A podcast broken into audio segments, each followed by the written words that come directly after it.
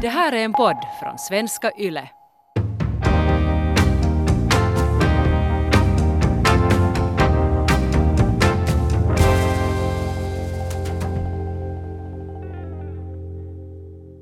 Hej Jonny, kommer du ihåg min bostad som inte har blivit renoverad? Ja, hur, hur är det med den nu då? Nå, jag har varit nu på veckoslutet och slipat väggar och nu har jag kommit fram till det att det som jag har, har hänt i mig är att jag har gått på en risk. Risken har Realiserats då? exakt, ja det där har nu tappat då 10 000 euro åtminstone. Det är ju ganska mycket pengar. Vart, lag, vart satte du dem då? Nå, de är i bokföringen som ett minus. Utebliven inkomst för jag kunde inte hyra ut den för att hyran blev inte, eller för att bostaden blev klar så jag kunde inte hyra ut den. Och det här reno, äh, renoveringen pågår ännu och det här är egentligen då som du sa en risk som har realiserats. Jag trodde jag skulle kunna renovera den i tid då när stambytet pågick och sen när stambytet var färdigt så skulle jag ha en sprillans nyrenoverad bostad som jag kan hyra ut och tjäna massor med pengar. Men du gick inte dit så det hände inte så?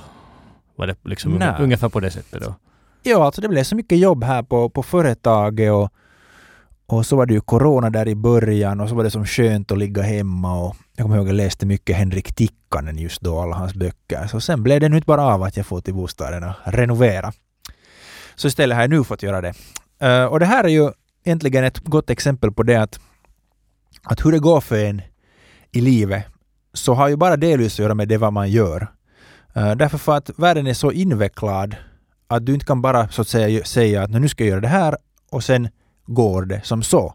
Utan det finns yttre omständig- omständigheter, alltså um, någon slags risk och tur som påverkar hur bra det går för en oberoende av hurdana beslut man fattar. Alltså det är nog, alltså slumpen har ju en avgörande inverkan om du nu kanske vill sätta ihop risk och tur. Ja, risk plus tur lika med slump. För alla matematiker där ute. och det där, det som det har att göra med också är det att, att jag funderar på det att hur mycket av det som är bra i mitt liv kommer från det att jag har gjort rätt beslut och hur mycket av det som har gått bra beror på att jag har haft tur. Till exempel det att bostäderna som jag har i Berghäll i, i centrala Helsingfors så de har gått upp i värde, så det har nog inte mycket att göra med det vad jag själv har gjort. Jag har lite renoverat där och jag har ju köpt dem och gjort lite research och så vidare. Men nu är det ju för det mesta, skulle jag säga, tur som har gjort att jag har blivit rikare på dem. Och så är det ju så att den här bostaden som jag nu har lyckats renovera så har mycket att göra med det att jag inte har helt enkelt bara kommit för mig att renovera den och då är det egen slapphet, egen dumhet som har gjort att jag har fått lida. Ja, du övervärderar dina egna, egna möjligheter. Exakt. Det, det har jag gjort. Ja. No, alltså jag läste här om, om, om vad risk och det finns ju liksom om man öppnar någon sån här eh, fond, fondförvaltare så de har en 80 sidor om allt möjligt och där är också om risk och det där eh, det är ganska diffust blir det ganska, ganska snabbt. Men alltså jag kom fram till det att det finns väldigt många olika sätt som man kan liksom mista sina pengar på. I, liksom, I grund och botten handlar det ju om det. Att du har liksom 100 euro idag och nästa vecka så har du 50 euro. Och du har inte liksom fått ut något av det. Du fick inte en pizza, du fick inte gå på konsert, du fick inte nya skor.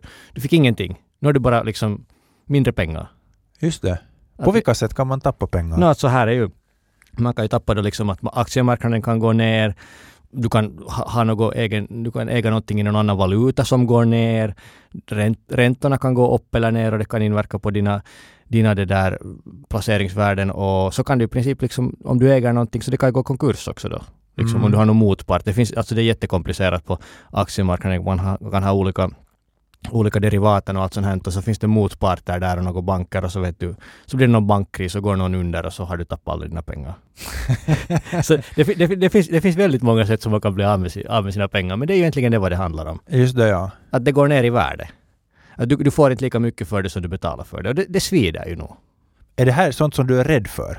Jag är inte egentligen rädd för att tappa pengar. Alltså det skulle nog harma som bara var. Vet du, liksom, man skulle inte bli av med alla sina pengar. Ja. Oberoende om man har lite eller mycket liksom. Såklart, jag menar. Vem vill bli fattigare sådär av ingenting. Men inte det, så inte det, det som jag egentligen är rädd för. Att nu är jag nu mera rädd för att det skulle hända något. Liksom, mina barn eller min fru eller, eller mig själv liksom. Att man skulle, man skulle bli sjuk. Mm. Så det, nu liksom, när man funderar på det sådär någon minut så nu är man mycket, mycket räddare för det ändå. På något sätt så det där pengarna så det skulle fixa sig. Alltså det skulle inte vara trevligt kanske men det skulle liksom fixa sig på något sätt. Så skulle man hitta någon ny slags balans, tror jag. Ja, just det. Eh, Själv då? Nå, jag har samma kategori som du. Att jag skulle dö, att mitt framtida barn ska dö, att Maria skulle dö eller att någon nära familj, familjemedlem skulle dö. Så nu hör det till det värsta. Och sen efter det så är det ju säkert någon slags permanent sjukdom. Kanske att jag skulle få cancer, kanske att jag skulle bli blind eller något sånt. Så nu är det ju sånt som egentligen jag skulle säga att skulle vara det värsta som kan hända. Jag, jag tycker det är jätteviktigt att prata om det här därför för att det här lägger som risker i, i proportion. Att före vi hoppar in i ekonomiska risker och risker som man tar när man placerar och så vidare så ska man nog ta riktigt och fundera att vad är det som man på riktigt är rädd för och, och då är det nog helt några andra saker. Alltså det, det är sant, det, men det, man, man glömmer ganska lätt det också mm. Liksom sådär. Men alltså vad tar du för ekonomiska risker då? No, de risker som jag tar ha- har ju, har ju att göra med det att var sätter mina pengar. Och jag sätter mina pengar då i bostäder främst och sen lite i indexfonder och sen har jag lite cash. Och det där det finns ju olika risknivåer om vi- om vi hoppar in på de här indexfonderna i den här Nordamerikafonden som vi snackade om senast. Det är alltså en indexfond som placerar i Nordamerika. Och när jag läser den här faktabladet om den här fonden så står här att den här risk slash avkastningsprofil är på en skala av 7, från 1 till 7 är här på 6. Så här står högre risk, i allmänhet högre avkastning. Så i allmänhet har jag högre risk, men jag kommer att tjäna mera pengar. Så det är jättekiva. Ja, de går ju hand i hand alltså liksom för det mesta just att om det är mycket risk så, så då får man högre avkastning. I, allmänhet, i genomsnitt, på lång sikt. Det är ju liksom, det här är ju två, tre, tre ord som är sådär mm, kanske Riktigt in, innehåller, in, no, men de innehåller ganska mycket egentligen sådär att, att vad, vad betyder det då egentligen liksom just att, att, att det, Ja. men den här är ju nog i princip en högriskfond så att säga. Ja, Hur, hur Ja. känns det då? no, det känns bra egentligen därför för att jag har inga större mm, planer på att realisera de här pengarna. För det som jag tror att är den största risken för mig är det att att om jag skulle ha det som så att det här skulle vara sådana pengar som jag kanske behöver när jag ska göra en köksrenovering eller köpa ny bil eller köpa ett större, finare hus eller bostad. Och sen ska jag tänka att okej, nu ska jag ta de där indexfondspengarna och nu ska jag sen då betala någonting för dem. Så det finns ju alltid den risken att de är lägre till värde då när jag ska realisera dem.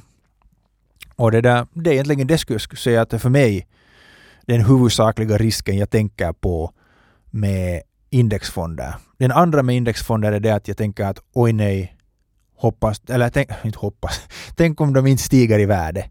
Men det, det är något slags mera personligt vet du, att jag gjorde en dålig investering. Ja, det där är ju nog också sant. Det, där, det, där, det, det, det tär ju på att tänk nu liksom att om, om du köper någonting och så köper jag något annat och liksom dina grejer går upp 100% och mina stampar på stället då. Så Mm. okej, jag har ju inte missat någonting. Okej, någon lite inflation och sådär men på något sätt, nu ska det ju harma ändå nog. Jag var lite bättre kompis med turen kanske. No, det, det, är ju, det var ju det, det är ju helt exakt vad du, vad du var men att på något sätt så tänker man att varför gjorde inte jag ett sånt här val? Ja, just det. Det är oftast så att om man har dålig tur så det är det att man har dålig tur. Men som det händer till någon annan så då har den där andra varit lite vet du, en klåpare. Ja, den förtjänar det. Ofta är det så tycker jag. Så du, du, du ska förtjäna då din, din värdeökning här. Exakt. Ja, På grund av att jag är så smart. Well played. Men, men ja, på den här fonden så sen står här ännu det att, Ja, det här är som sagt då en riskkategori 6 i en klass från 1 till 7. Och det här följer någon slags formel som den europeiska värdepappers och marknadsmyndigheten rekommenderar. Okay, jag har inte en hum om vad det är. Uh, och sen står här att den här formeln baserar sig på fondens historiska avkastning och ger inte tillförlitlig information om framtiden. Det, Så vad betyder det i klarspråk? Det betyder disclaimer att om du tappar alla dina pengar så kan inte du stämma de här. Det är ju, det är ju helt, helt vettigt. Så den skulle jag också skriva om jag skulle vara fondförvaltare. Och sen står här nu att riskkategorin kan ändras med tiden. Ja, men varför har du valt, ja, du har valt att ta ett sånt här då liksom för att eh, du behöver inte de pengarna på, på en stund. Ja, Ja. det skulle jag säga ja. Alltså det, det, det har jag också tänkt som så. Liksom. Just att, det finns ju någon slags, det här är ju någon, nu, någon skala från 1 till 7 och det där det finns det finns andra sätt också säkert. Jag har läst något, eller läst något, det finns teoretiska grejer. Du kan, du kan säkert hitta en formel om allt möjligt liksom att sådär, men jag vet inte, det, det intresserar inte egentligen mig heller. Nej, alltså, det. det, det blir för teoretiskt. Alltså, jag, som, jag har funderat som så att jag, alltså, om jag skulle förlora alla mina fondplaceringar då, så jag skulle inte ändå svälta. Jag liksom, och jag har Mm. ordnat det på det sättet just att jag behöver inte de pengarna till mat. Då, Ja. skulle, då skulle jag sova väldigt dåligt på natten. Men, men det där, eftersom jag inte behöver någonting mat så, och just att det är liksom i princip extra pengar. Sådär som, jag menar att jag har placerat dem i, no, i, i något skede, men att det är egentligen bara en utgift för mig då. Just det. Och, och, och, nu är det liksom, nu, de, nu ligger de någonstans fritt där i, i, i limbotillstånd någonstans långt borta från mig och liksom jag är inte på det sättet, jag är inte så psykologiskt liksom fäst vid de pengarna. Så därför känns det inte så, liksom, jag har, det känns inte så illa att om det går upp eller ner i värde liksom. Jag tar inte sådär personligt. Men hur kan du göra det där steget? Jag menar ändå det är dina egna pengar och du, du konsumerar inte dem utan du investerar dem istället. Så hur kan du på något sätt mentalt ta det steget? Du tänker att det här är så att säga konsumerade pengar eller pengar som inte jag längre har. Jag vet inte egentligen hur jag har gjort det där steget. Alltså jag, det, jag, har, jag har satt de pengarna liksom, de, är, de, de syns inte när jag loggar in på nätbanken. Vet jag, jag, när man, om man inte ser dem så glömmer man dem. Det är lite som att du tar ut, ut, ut någon summa pengar och sätter det på hatthyllan och så, jag vet inte, jag, jag är kapabel att glömma det men jag vet inte om alla kan det. Liksom, så hittar man det där några fem år senare. Eller du hittar liksom en 20 euro sedel i en ficka så wow! Det är lite samma sak här, bara att det handlar om större summor. Eller sen tappar man det. Det brukar oftast hända om jag har pengar hemma i kuvert så slänger jag bort det i misstag. Okej. Okej, okay, men intressant sådär mentalt verktyg som du har. För jag tror att jag skulle inte... Men jag ser inte de där indexfondsinvesteringarna jag har varje dag. Menar, jag tittar på dem nu som då. Men att jag skulle på något sätt kunna anse att de är så att säga använda pengar eller pengar som på något sätt är separata. Det är nog svårt för mig. Nej men alltså jag vet inte. Eh, jag har, också, jag har ju liksom på två olika ställen pengar nu. Liksom, jag har på två olika uh, förvaltare. För att, jag, för att jag böt här i ett skede och jag sålde lite de gamla. Ja. Så jag menar, nu om jag går in och kollar på den som är värd mera, så kan jag liksom egentligen då glömma den andra då som är värd mindre. Så det, det går nog liksom. Jag, inte vet jag, kanske jag har så många barn då, så mycket håller på, händer i mitt liv att jag, vet, jag har inte tid att fundera på det här. Mm, det, det, det, det låter helt möjligt att, att man helt enkelt får så andra, många andra saker att tänka på i livet, att man inte har tid och ork för att oroa sig över de risker som relaterar sig till ens investeringar. Alltså, jag menar, jag skulle ju, det skulle ju inte funka om jag skulle logga in varje dag och kolla att hur har det gått nu liksom. Nej, nu går det ner 0,1 procent och nu gick det upp 2 procent, yes, eller 0,5 vet du. Mm. Och på samma är det ganska dumt att göra det. Jo, alltså för att det skulle leda för mig till det att jag skulle börja fundera sen att ja men okej, nu har det gått upp ganska mycket, så är det här nu överprisat den här marknaden? Och så ska jag börja läsa in mig på något, vet du. Och som vi pratade då förra veckan så, ja. det, det, skulle leda till sen att liksom tre timmar senare så skulle jag ha gått in på internet, ha 25 tabs öppna och så ska jag köpa någonting som inte är bra för liksom en stor summa pengar. så jag, jag, måste liksom skydda mig själv och det här är, det här är ett steg i det också. Men det som ni har köpt är det att ni har köpt bostäder. Och det har ni köpt med lånade pengar. Så det här är ju någonting som får människors klockor att ringa ganska så högljutt. så det där, hur, hur lever du med det? Är du oroad över att du har tagit sådana lån? Nej, inte, inte, inte egentligen. Alltså jag har ju funderat på det ganska mycket. Jag menar nu är det så att lån är ju inte... Lån är ju i princip kan ju vara bra eller dåligt. Det beror, beror lite på vad man gör med det. Att om man tar lån och åker till... Eller om jag ta, skulle ta lån och åka på semester så då skulle jag sova dåligt liksom. Men att jag, jag funderar på det här och jag skulle, jag skulle inte investera i, i, på aktiemarknaden i indexfonder eller något sånt med, med lånade pengar. Absolut inte. Liksom. Okay. Att det, då, då skulle jag sova jättedåligt. För, och, det, för, och, och varför det? No, för att värdet kan ju gå upp och ner. Och vet du, liksom, tänk att om jag, om jag lånar fast 1000 euro och sätter det på marknaden och så går det ner 10 procent så har jag bara 900 euro. Så, så, men jag, jag är skyldig 1000 euro, jag, nu har jag bara 900. Vet du, liksom, det skulle vara svårt för mig. Det skulle, det skulle inte alls funka. Men det här med lägenheter, alltså bostäder, så jag uppfattar det som lite annorlunda. Liksom. För det första så är liksom bostadspriserna mycket stabilare. Liksom, ja. de, de, de, det, är ju inte sådär att de går på en månad liksom 20 procent. Upp, upp eller ner. Ja, just det. Alltså det är liksom, och det här är också en långtidsplacering liksom, som vi har. Ja. Helt, helt klart. Och det där, så tänker jag som så att också att de är liksom, aktier är ju bolag då i princip som har någon affärsverksamhet och så gör de vinst. Ja. Men bostäder är liksom att folk, uh, folk måste ju alltid bo någonstans. Jag hörde någon sån här intressant beskrivelse att bostäder är lådor för att förvara arbetskraft. ja, alltså har du gått in i en 70-talsförort så ja, vet du liksom, man, man kommer hem så är man sådär att no, Ja, definitivt ligger ju en sanning i det där. Jag menar de riktigt, riktigt förmögna bor väl i någon slags... slags uh, Palats.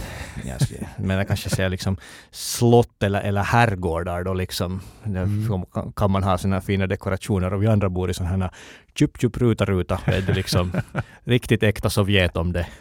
ja. No, nej, men hej, vet du, det finns rinnande vatten och det är varmt och man kan se på, se på, se på TV där, så det är helt okej. ja, ja, lite opium. Ja, till folket. Just det. Nej. Nej, men alltså folk ska alltid bo någonstans och, och, och våra lägenheter finns då i huvudstadsregionen och det var, det var ett medvetet val. Okej. Just för att jag tänker som så att om det nu, jag menar, det kan ju alltid gå åt skogen, men att eh, huvudstadsregionen i Finland är nu det stället då som det för det, liksom man kan anta att det går minst åt skogen här. Det, det, Okej. Nej, men alltså, alla, alla prognoser visar ju på att det kommer mera folk hit och liksom på något sätt så tänker jag att uh, de är ändå på ganska bra lägen liksom så där nära, nära kollektiv och sådär att man, man kan... Jag, jag litar på att det finns alltid någon som vill bo där.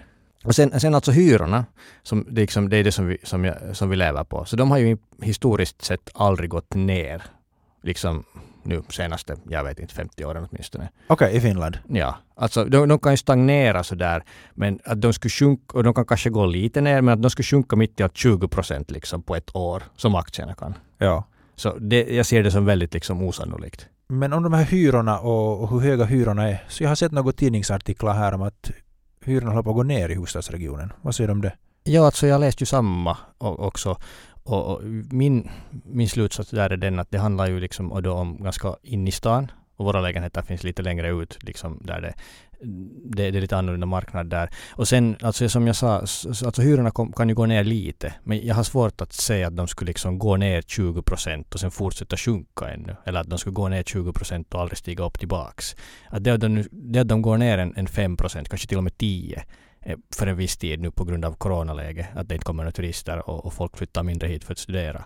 Så det är någonting som man kan ta. Men jag, jag, jag ser inte liksom jag ser det ganska osannolikt att det ska stå i sådär. Okej, intressant. Nåja, vi får se hur det går. Så det där, och sen just utgår vi från att hy, hyran är den enda inkomsten. Att just att om det är värdeökning så är det bara plus. Att liksom utgår att ifall det håller värde, värde på det sättet. Så det är en ganska konservativ bedömning i princip. Och, och, och, liksom, eh, och näst, hyran, hyran täcker nästan, nästan hela låneamorteringen. Men lite, lite måste vi skjuta på, på till där själv. Men att det, det, liksom kan vi, det kan vi ta Okej. helt liksom okej. Och, och, och det där, sen tänker jag som så att okej, det funkar så här ganska bra. Just det. Nå, vad kan då hända? Okej, av någon orsak så måste jag kanske sälja den, eller vi måste sälja vår, vår etta. Och, och jag tänker som så att eftersom vi åter i huvudstadsregionen så en etta går alltid åt. Det, det är alltid någon som vill ha en etta här. Och, och, och det där, okej, då möjligtvis ska ju priserna ha gått ner. Alltså fast de är stabila så det betyder inte att de inte kan gå upp eller ner. Och det där, men att, eh, så då gör vi en förlust kanske om priserna har gått ner. Vilket är ett ganska stort om redan. Men på något sätt, det är ju riktigt worst case det. Och jag tänker att den risken kan vi ta. Så jag menar, jag sover helt okej med den tanken också. Sen är det ju den största risken som vi inte ännu har pratat om här, är ju räntenivån. Eftersom det är lånade pengar så jag menar, det är ju låg ränta så det är billigt med lån. Just, Nå, man, vet just ju, hur- nu. man, man vet ju hur det slutar kanske just det där, okej nu är det låga men är de alltid låga? Nå, alltså personligen, det här är bara min personliga åsikt, så jag kollar på Japan och de har haft nollräntor nu i snart 30 år. Ja. Och jag menar, hej, hur ser demografin, alltså befolkningsutvecklingen i, i Finland och Europa ut? Ser ganska likadant som Japan. För det går neråt med folk, vet du, det är sådär. Alla blir, alla- blir äldre och allt sånt här. Och det är liksom på något sätt som min, alltså per, helt personliga, det här är inget investeringstips, men att det där, jag, jag utgår ifrån att räntorna inte kommer att stiga mer. Ah, jag tänkte du skulle säga att man behöver mera vuxenblöja. Det är också det jag menar. Men det här var inte heller ett investeringstips antar jag. att det där. Ja, så, så det där, men att ifall räntorna skulle stiga så då skulle inflationen också gå upp. Och inflationen är ju då att priserna liksom stiger. Just att du betalar nu en euro för någonting och så betalar du imorgon två. Men om priserna stiger så stiger ju våra hyror också. Men är det, är, alltså, är det här nu något som, som du själv har kommit på? Eller är någonting som du har läst? Men det, här, Och- och det, här, hur- det här är alltså min egna tolkning av, av, av läget och nu kan ju någon mejla in och säga att jag har fel. Och Ja. om, ni, om ni kan bevisa att jag har fel så då börjar jag sova sämre så kanske det kommer några Mm. lägenheter på marknaden sen då. Vänligen uh, informera. Men- Informera spargränsen. Men alltså, jag, jag har funderat en hel del på det här och jag har inte liksom hittat något bra motargument ännu här att varför det inte skulle liksom funka. Så det kan ju gå åt skogen men att liksom då, då, då tar vi det då. Och jag menar, och sen är det ju som så att okej, vad är liksom, det kan ju gå bra också. Jag menar, vi pratar ju bara nu om negativa risker mm, här. just det, ja. Att men att po- poängen av varför vi håller på med det här är ju det att det går bra. När vi tittar på den där indexfonden Nordamerika så det var det från 1 till 7 och den låg på 6. Så vad skulle du säga att ert bostadsinvesterande ligger på en sån här No, alltså bostadsinvesterare i huvudstadsregionen är ju inte i princip, jag menar, det ligger på kanske en tre. Jag menar att eftersom vi har lånade pengar så vi ligger vi nog på en fem och en halv. För mig är det jättesvårt att förstå, att lägga någon slags ansikte på risk. Att jag, kan, jag kan just inte lägga en, en, en prislapp på risk och, och det som du har sagt tidigare, just det här som jag, jag har börjat tycka mer och mer att det är sant, är det att, att risk är, är personligt. Hur mycket risk kan du leva med? Det beror på hur din hjärna funkar, hur dina dopaminkurvor ser ut och endorfin och vad det nu finns för substanser kvicksilver. Ja, alltså, alltså vi, ja, vi, har, vi har ju pratat mycket här om, att, om att hur, liksom, hur det känns för oss. Och Ja. sen, sen finns det ju de här liksom, skalorna. Men inte vet jag, vad säger en, en riskskala 5? Betyder Mm. ju ingenting om du har någonstans att liksom, koppla det. Men kanske det finns någon slags normaldistribution om att var människor vet du ska i allmänhet, men de flesta har säkert ganska liknande uppfattning om vad risk är. Skulle jag anta. No, men skitsamma. Alltså jag, jag, läste, faktiskt någonstans om det här och det finns ju sådär att om du går in och börjar fondplacera så frågar de ju att okej, okay, hurdan placerare är du då? Ja. Och så, så får man svara på några på frågor då liksom och så säger, säger de att hur mycket hur, hurdan risktagare du är. Mm. Och sen var det sådär att det var någonstans att, jo, att om, om mar- aktiemarknaden går uppåt så är alla sådär att yeah, yeah, hej, risk bara vet jag kan ta det, jag tål det här. Ja. Och, och sen när det går neråt så är alla sådär att nej men jag vill inte ha risk. Risktänkande har aldrig varit så hemskt centralt för mig. Utan jag har just tänkt till exempel med, med bostaden. Så, så tänkte jag just att bostadspriserna går högst upp. Räntorna är låga, okej. det lönar sig att köpa en ny bostad, vi flyttar nu fast vi inte för de facto måste. Utan jag ville göra det därför för att inte att man kan då eh, delta i, den här upp, i det här uppsvinget. Men sen å andra sidan har jag en helt annan eh, sida i mig. Och det är det att det ska vara jätteskönt att sälja. Det ska vara jätteskönt att sälja bostaden som vi ska nu hyra ut. Det ska vara skönt att sälja alla indexfonder. Varför betala. Nu ska jag betala bort stambyte, jag ska betala bort lånet som vi har på vår bostad och sen ska vi ha ett bostadsvederlag på 350 euro. Och, och det skulle vara egentligen alla bostadsutgifter och vår ekonomi skulle vara minimal och jag skulle inte ha några investeringar. Det skulle vara som en jättelätt tillvaro. Eh, enkelt ja, just. Superenkelt. Så det här kommer jag fram till det att det finns alltid ett psykologiskt pris att betala när du tar risk. Och kanske det optimala för mig är det att jag skulle bara äga bostaden där vi bor och, och that's it. Ha inga investeringar. Så ja, så det, det tynger på dig ändå liksom att ha de här investeringarna liksom. Fast du inte, för det är ju enkelt att investera i princip. För att som, jag menar, köp och glöm och så kollar om 20 år hur det gick. Det, det, det är det som jag aspi, Mm. det, det aspirerar jag till liksom. Försöka komma, men det är svårt. Ja. Jag aspirerar helt till samma sak. Och det skulle vara jättekul att komma till det där. Men om jag är helt ärlig så har jag ännu en bit att gå och risk oroar mig nog till en viss mån. och måste så, om man ser det sådär Men är, allmänt så... är du mera rädd för att det inte går upp eh, eller, eller, eller för att dina inte går upp och någon annans, nå, någonting annat skulle ha gått upp? Eller är du rädd för att det går ner? Jag tror att det är många saker som jag är rädd för och det är just därför, jag inte ha tänkt igenom det ordentligt. Jag är rädd att jag är rädd att jag inte deltar i uppsvinget. Det är en sak jag är rädd för. Jag är också rädd att indexfondernas tid är förbi och de stiger inte. Jag är också rädd att det kommer in en hyresgäst som söndrar allt. Du, skulle ju slippa dem egentligen. Utom att om du inte skulle ha några investeringar så skulle du inte få vara med på uppsvinget. Och det är kanske det som man kan sätta till till den, till den, där, den skalan vi har pratat om från 1 till 7. Så det är alltid hur stor risk det är. Men sen borde kanske den risken fara lite på den minussidan om du inte deltar. Alltså Eller ju, vart, eller vart skulle den sättas? Jag vet inte, jag menar skalorna. Det är, det är, nu, det är nu ett sätt att försöka nå, få någon slags konkreti i det här. Att just att sen kan man ju kanske då jämföra, det är ju kanske mer att du kan jämföra olika fonder. Att om en, Mm. fond, en fond är tvåan och den andra är sjuan så vet du liksom att den här som är nummer sju, så den, dens värde går upp mera, men det går också ner mera. Ja, just det. Ja, och det, bet- och det betyder ju bara i praktiken det att man ska ju hålla den mycket längre. Hur är det med dig? Vilka risker tar du och hur stora är de i ditt placerande? No, alltså ja, jag har ju 100% på aktiemarknaden. Jag har ju inte några lågriskfonder sådär. För nu tänker jag att det finns fonder som är lågrisk, mellanrisk och högrisk. Så alla mina fonder är ju i princip högrisk då. Men det är därför för att liksom min placeringshorisont som det heter är typ 10-20 år. Mm, alltså vi har ju funderat mycket på det här då, liksom med min fru. Att, vad, vad är liksom vår... För att just som sagt att man går igenom att vad kan hända? Vi kan i princip båda bli arbetslösa. Det är ju Mm. osannolikt, men det är möjligt. Ja. Och, och det där, vi funderar på att nå, vad gör vi då ifall det händer och vad gör vi ifall det händer? Det låter som att vi är jättetrevligt hemma. Nej men alltså, menar, man, det är inte som att man behöver varje dag prata om det för de här sakerna ändrar ju inte. Men att jag menar det är, ju, Mm. det, är ju, det är ju bra att gå igenom dem. Och sen är det kanske bra att bolla med någon annan också just att om man bara bollar i sitt eget huvud så det blir oftast liksom jag vet inte, det blir inte kanske riktigt lika bra. Det är ju som med känslor och, och så vidare, att man ska inte bara hålla dem inne i sin skalle och fundera på dem utan att Nej, no. ha, ett, ha ett bollplank är jätteviktigt. Ja, Lite som känslor och risk. Jag menar, en människa uppfattar risk alltid kanske som en känsla. Men det här är ju ett känsloavsnitt. Det här är bara hur vi liksom förhåller oss till saker och ting. Ja, alltså, men hur vi skyddar oss. Just som, som så att det där... Uh, de försöker hålla låga utgifter. För att det betyder ju att man får ju marginal då i, i vardagen. Just det, ja. Att, att liksom, då, då, då ifall man skulle mista inkomst så skulle inte liksom le, levnadsstandarden eller livet skulle inte liksom... Du skulle bara sätta mindre på investeringar. Ja, just det. Och- Livet ska annars fortsätta på samma Ja, sätt. liksom just att det, det hur, du, hur du lever normalt så det, det skulle inte alls inverka, inverkas på det. Men att jag menar, eh, jag försöker hålla en flexibel livshållning också. Och det betyder i princip det då att liksom, vi är villiga att flytta. På något sätt så är det uppfattat som att det, det är det, det, som, det som liksom ger olycka. Du har en viss levnadsstandard och så händer det något och så liksom inkomsterna räcker inte till till den här mera. Och så, så, är, man, så är man inte villig att liksom alls rucka på det. Mm.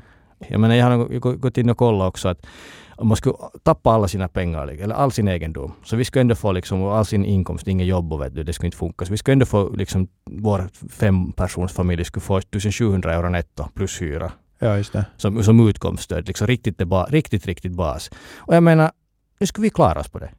För mig är det, är det nog så att, att jag tror jag är ganska känslig för risk. Och det är en stor orsak till varför jag sparar så mycket pengar. Huvudsakligen är det därför för att jag behöver inte mycket pengar för att klara mig. Men sen blir det som en positiv konsekvens av det att det blir mycket över så kan jag spara och investera det och det ger mig en trygghet om det att om någonting sker i framtiden så har jag relativt mycket pengar så jag kan trygga mig Men från vad, vad, är olika du saker. vad är du alltså då rädd för? Att du skulle hamna... Vadå?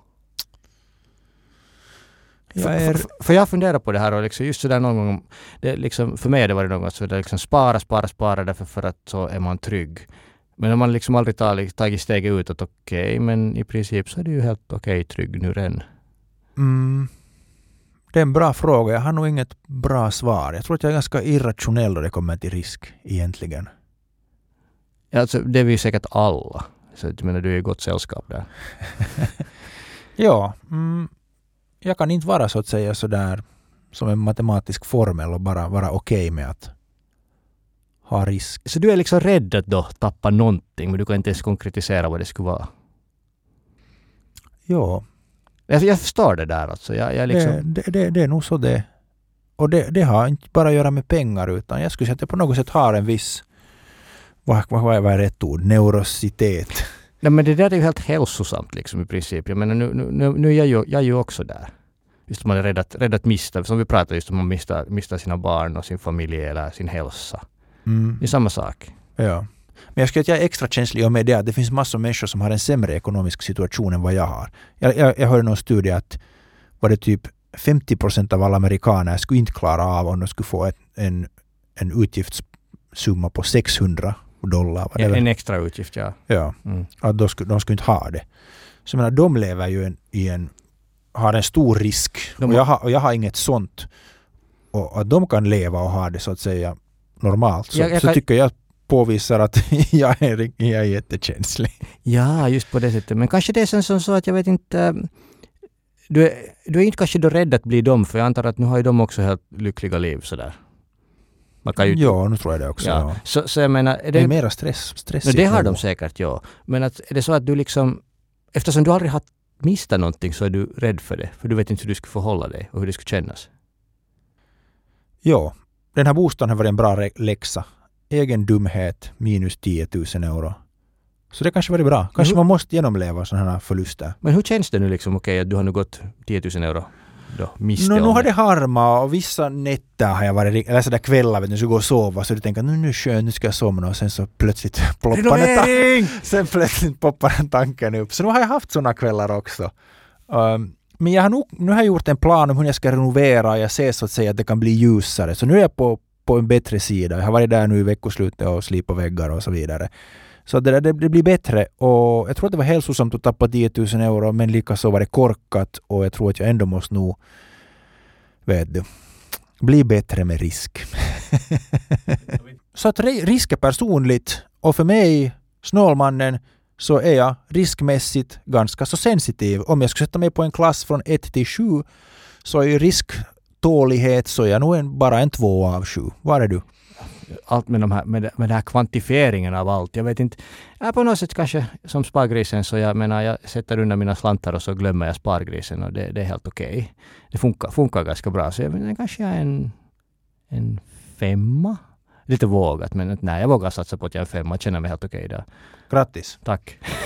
Och nästa vecka fortsätter vi igen. Uh, ni kan ta kontakt med oss på 0500 877 938 på WhatsApp eller sen per e-post snalmannen at yle.fi. Och vi hörs nästa vecka. Hej då! Hej då!